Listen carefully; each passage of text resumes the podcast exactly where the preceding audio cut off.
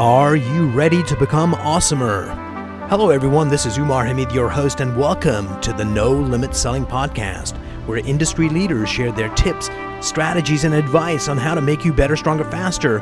Get ready for another episode.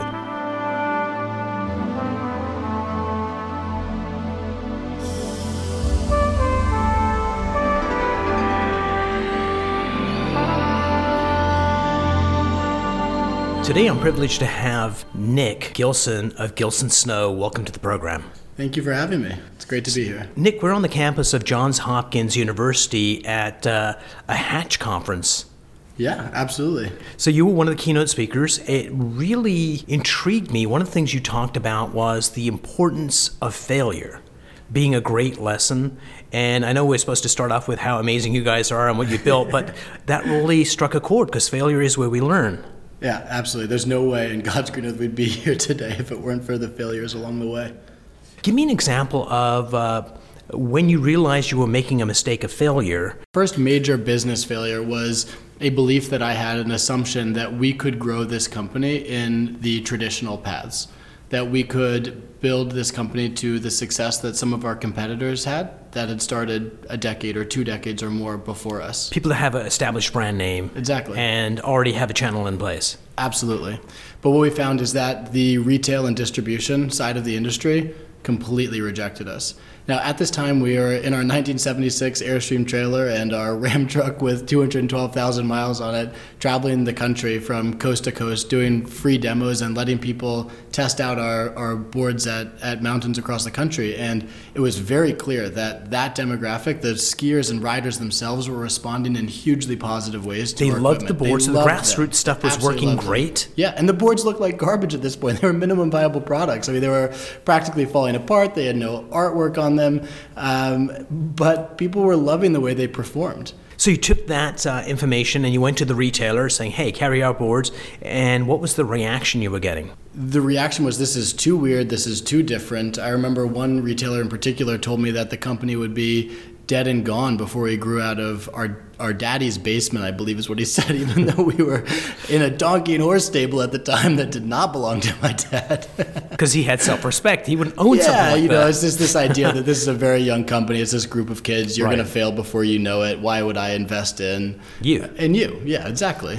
And and I harbored this belief that we had to pursue that channel, otherwise the company would fail. So, what was the moment of epiphany where you realized that, uh, hey, wait a minute, we need to change something? What was that pivot point? Well, it came after about 18 months of our team of nine, 10 people at the time basically beating our heads against the wall, cold calling retailers.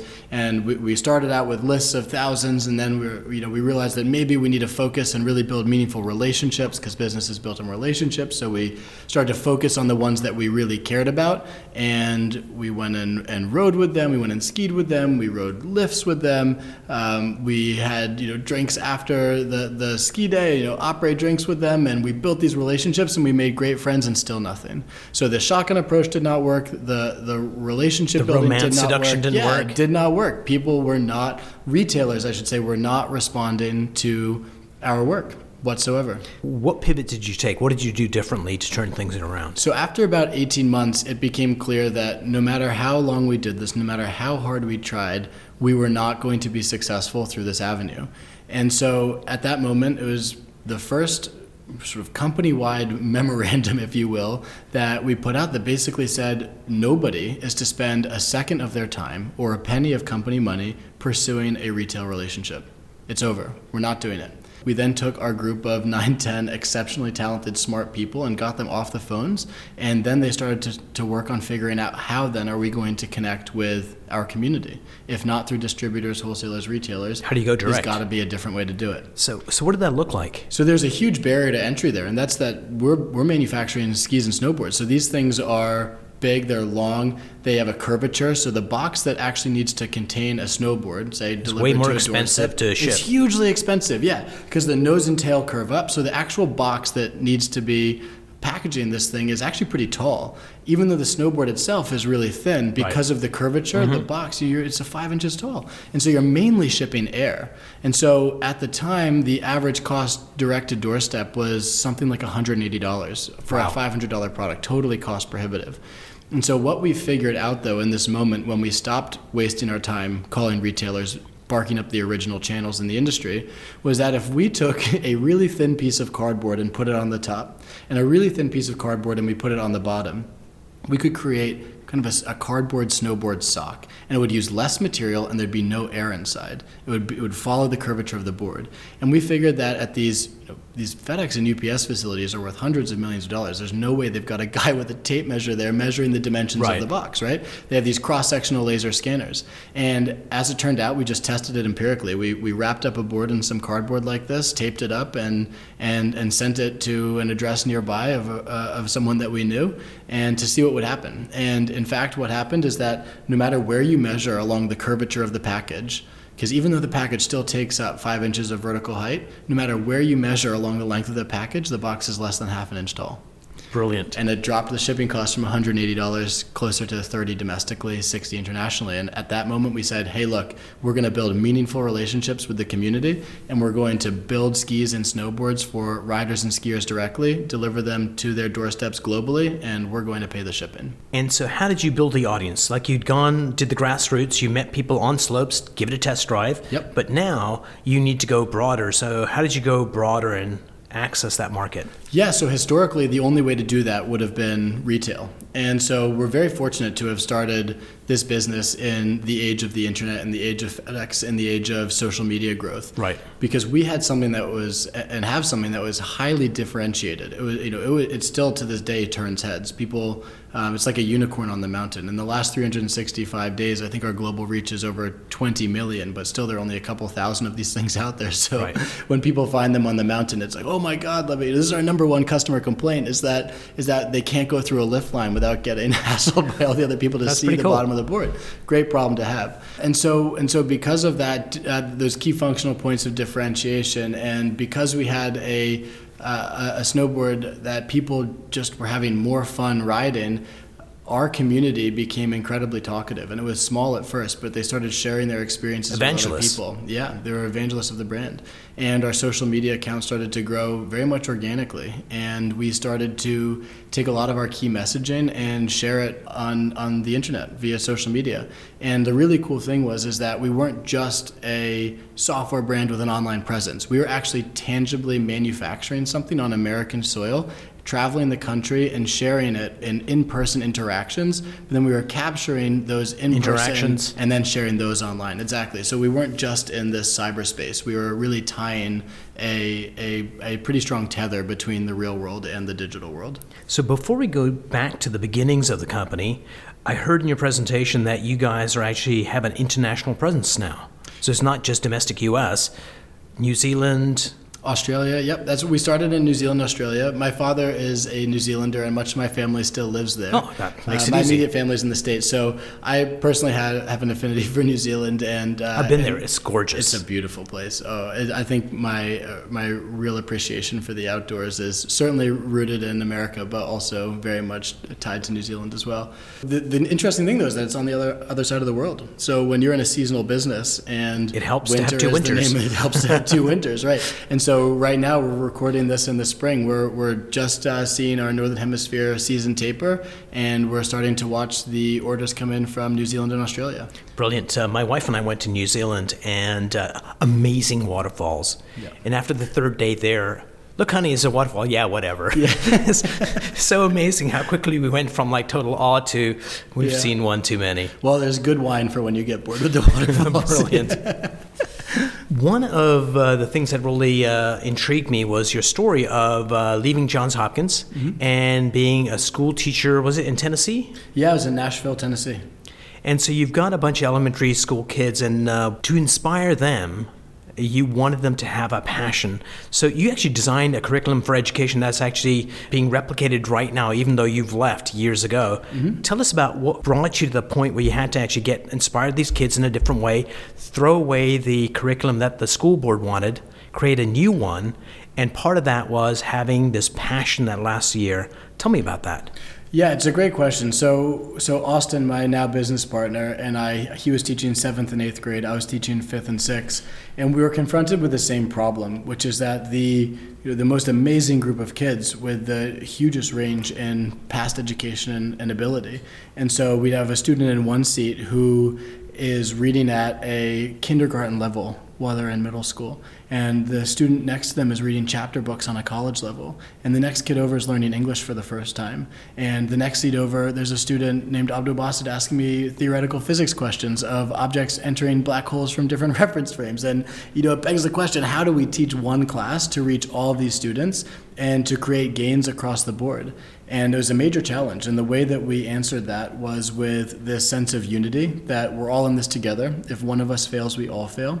And secondly, we're going to address this with hands on learning so that students ahead can be teaching students behind and vice versa, reinforcing concepts uh, in an all encompassing way. Which is perfect because you uh, don't realize. Uh, what you know till you're teaching it, and the depth of learning and mastery of the subject doesn't come from knowing; comes from teaching. Absolutely. Really so, is. how did you get buy-in from uh, establishment at the school? Because this sounds like weird. Not sure we ever did. So, just do it and ask for permission later. Yeah, you know the the amazing thing is, as a teacher, once that classroom door swings shut, you, you have complete and total autonomy. Yeah, and so I had a set of beliefs about how we would make the the greatest gains. And and when Austin and I first started, we had an average classroom proficiency of 18%. Right. 18, 1 8. And so clearly the system wasn't working, right? And so we had to adapt and we had to bring our uh, bring new concepts to the table because we didn't need to teach one year's worth in one year. We needed to teach four years in some cases in one year. Right. So you gave them, uh, I guess, monthly projects mm-hmm. and daily projects? Yep, absolutely. And then the year long curiosity project. Tell me about that year long curiosity project because that was the uh, the spark that helped you kind of relaunch your company and do something amazing.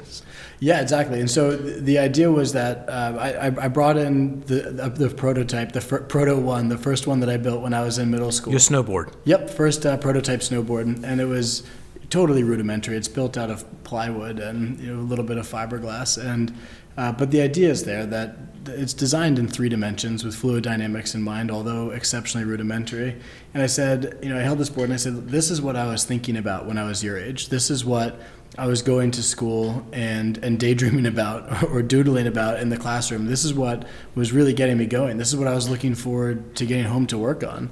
And so, in this year long curiosity project, I, encur- I encouraged each student to find something. There was no criteria. They just had to find something that they really cared about, that they really wanted to pursue, and they had to have a question around something that really meant something to so them. So, give me an example of some of their projects. Great question. We had um, one of my favorite ones was um, a student who pursued a project on dreams and and trying to better understand what, what dreams are and how they impact our wow. conscious reality. So something that wouldn't be coming out of a you know a middle school classroom otherwise, I don't think. No, not at all. And I and I love that because ultimately, getting someone to be passionate about American history, I mean, uh, get a gun to my head, end it all now.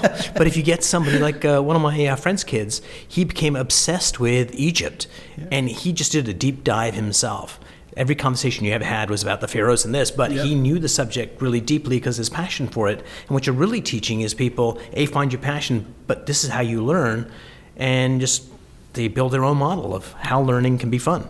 Right. And I think in the historical school model where we're forced to still be taking tests with pencil and paper, mind you, the classrooms still look the same now as they as they did 100 years ago, right? In the time when we've put people into space and we've connected billions of people globally with devices in our pockets. I mean, we're still teaching with pencil and paper. Um, and we're also giving four of the answer choices and just telling kids to bubble them in. I mean, we're creating 20th century factory workers if we yeah. don't change what we're doing here. You know, the world's changing. So for you, uh, the other thing I like is that uh, leaders have to walk their talk. And you were saying, hey, if you follow your project, I'm going to follow my project and build a better snowboard. Yeah, and we certainly got carried away, right? I mean, we started this out in the name of education that we were developing this snowboard as our year, Austin and I, as our year-long curiosity project, and that it, and it would be used as an example to show kids what product development looks like, what it means to start with an idea and a concept, and then take it through the stages of prototyping and the scientific hypothesis and and all of this, right? and you know what ended up happening is that it was a total failure. We actually built two snowboards, and it took us the better part of two months to do it and took them out to Colorado, and they were awful. They were awful. And what was interesting was uh, you had mentioned that when every leader comes to this point where it's easier to give up. Uh, you had gotten in front of the class. Tell me about the time you told them, like, okay, I'm giving up on this project. Because I think that's a, an important lesson for everyone listening. Yeah, you, you know, I in hindsight, it wasn't exactly fair, and I think that's what the students were reacting to. But I told them that, hey, look, this idea failed, um, or at least the execution did. Right? There's two pieces. There's the idea and the execution. At least the execution has failed, and we're gonna we're gonna call it quits. But all of the students in my class, I told them that they were still responsible for their year long projects, but that. Don't we do what I do, do what I tell yeah, you. Yeah, right. But we're calling it quits on ours. And I mean, think about how unfair that's got to sound to, to a, a middle schooler who's been told that our big goal of the class is to be the fastest growing fifth grade science class in all of Nashville, right? I mean, these kids are united at this stage in the school year around this idea of being the fastest growing class and that we're all doing this together. And if one of us fails, we all fail. And here the teachers saying we're done. We're tossing in the towel. Kids are crying. This this kid Cassius, I I will always remember him for this and be so thankful for this moment. But he raises his hand and he he says, "Mr. Gilson, if you can quit, we can quit." And it was the most humbling thing. I mean, no one will humble you faster than a fifth grader. So, can I make a suggestion? Yeah. uh, one of the upcoming boards in the future of the company should be called the Cassius. the Cassius board, yeah, I like that. And there's a great story behind it. And I think that ultimately, uh, we will give up for ourselves quite easily. Mm-hmm. But uh, when you have 30 kids in the classroom, that if you give up, there's a good chance that a lot of them are going to give up on life. Right. So, for your responsibility for them, is that what kept you going? Yeah, absolutely. I mean, what could I do? I was totally floored. I went back to the drawing boards. We detailed all of the failings in the engineering, and we came up with four potential solutions with our with our students to how we could address each one of these. And the amazing thing is that out of that exercise, out of those conversations, we invented the soft edge, and that is what has made us successful today. And so, you know, I think really successful ideas can come from only one of two places, and it's never one and done. You know, it's either from it's the culmination of all of the lessons learned during repeated failure, right, or it's from a total accident. But that's where inventions come from. There's never, you know, there, there's never just a one and done moment. One of my favorite quotes is that it takes years to become an overnight success. I mean, ask any band that's made it. Mm-hmm. overnight success. They'll say, yeah, you know, 12 years of dive bars and Yeah. bikers. but yeah, it was overnight. Yeah, exactly. So let me tell you one of my failures. Yeah. And this question intrigues me to no end. And I heard it in your presentation. I'll kind of tie it back to your presentation. I started to get my private pilot's license. No way. You're there What, with a Cessna instructor. 152? Cessna 152, that's the one. Yeah. And after nine hours or 10 hours, I did my solo perfectly. And then it was like, You did your go solo. fly. And so that's amazing. But if you don't have a destination to go, after a while, it's like the waterfalls. It's like, yeah, whatever. It's kind of boring now. But there was this one intriguing thing that was amazing. You needed 4,500 feet of uh, space between you and the ground, and you would uh, give your plane full throttle and then start pulling up the stick so you go higher and higher at a steep climb. And at some point, the engine stop. isn't powerful enough to fly and it stalls. And as it falls out of the sky, if you give it full rudder, you are Going to a tailspin, right? Or are you- tailspin, dive, full throttle towards the ground, spinning out of control. And then what you do is the first thing you do is you cut power, so you're not accelerating towards the ground. Wait, how's this one of your failures? You're still here Oh, I'm, talking I'm to me. to, the um, yes. Once you kill the power, you're still going towards the ground spinning. You give opposite rudder to stop the rotation, Mm-hmm. and then once it's stopped, then you just pull back the stick, and it bleeds off the uh, speed of the airplane, and you level out, and everything's okay. And you can give full power, and you're okay. But you need 4,500 feet to do that. yeah. Exciting. 10,000 if you're smart. But they've got this second rule, And the second rule is you can't fly instruments yet. You're just learning. So never, IFR, ever, right. ever go above the clouds.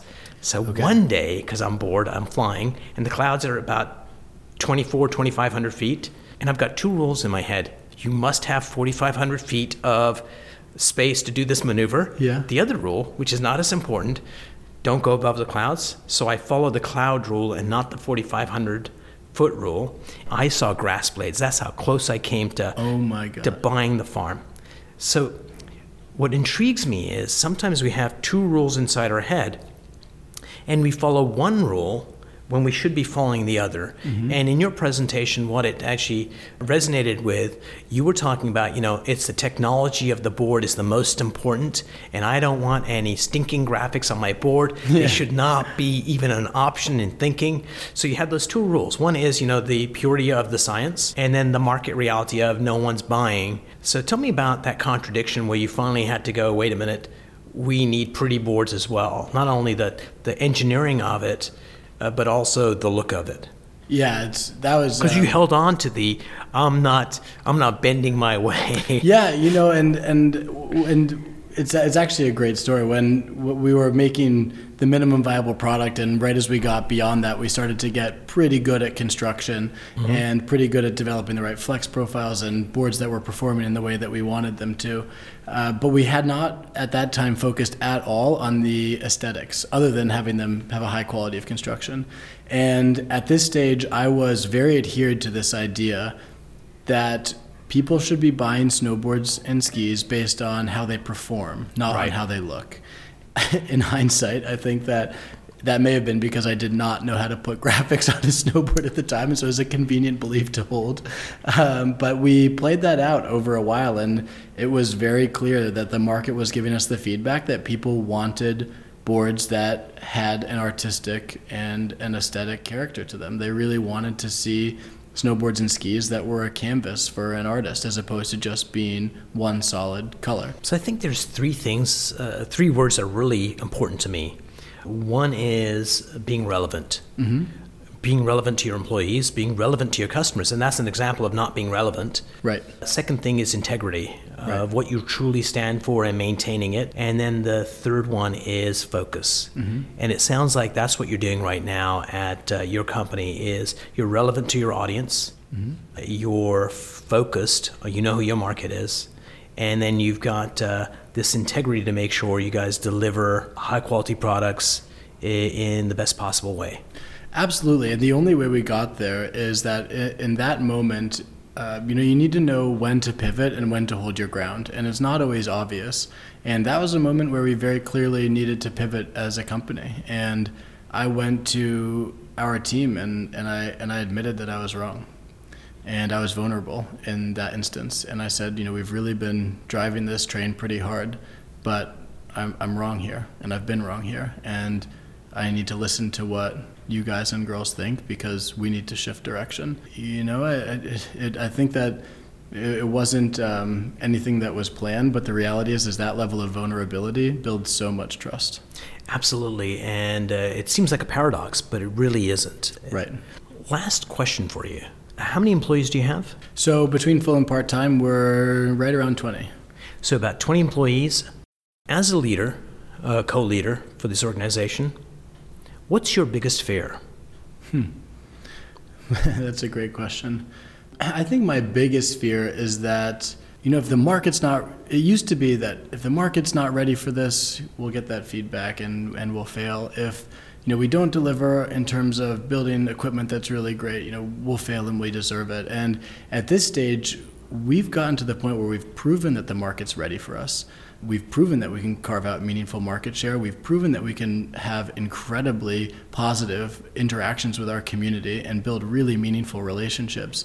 So now we're at a point where if this doesn't go the way we want it to, if this is not as successful as we think it can be, that's internal. And that's scary because there are a lot of people at this stage that depend on us for their own personal careers, their own livelihoods. Yeah. You know, there are people with families in this business. Huh, maybe you can start a new uh, thought process, the Cassius imperative. Yeah. that how do we s- live up to what if we you quit, we can quit. yeah. Um, and so you know that that is a it's a daunting thought, but it's also highly motivating. You know, it's important to be involved in a line of work where people care, and I'm very lucky to be in a place where my team and the people that that make up this organization really care about the work that they do, and I'm very fortunate to be in, in, in, a role where the people that make up our organization really care about the work that they do and they really care about our community. And we're very fortunate to be to be building an environment where our community really cares about the work that we're doing. So Brilliant. it's important. Nick, thanks so much for sitting down with me. Umar, thank you so much for having me on the show. If you enjoyed this episode, please go to iTunes and leave a five star rating. And if you're looking for more tools, go to my website at nolimitselling.com. I've got a free mind training course there that's going to teach you some insights from the world of neuro linguistic programming, and that is the fastest way to get better results.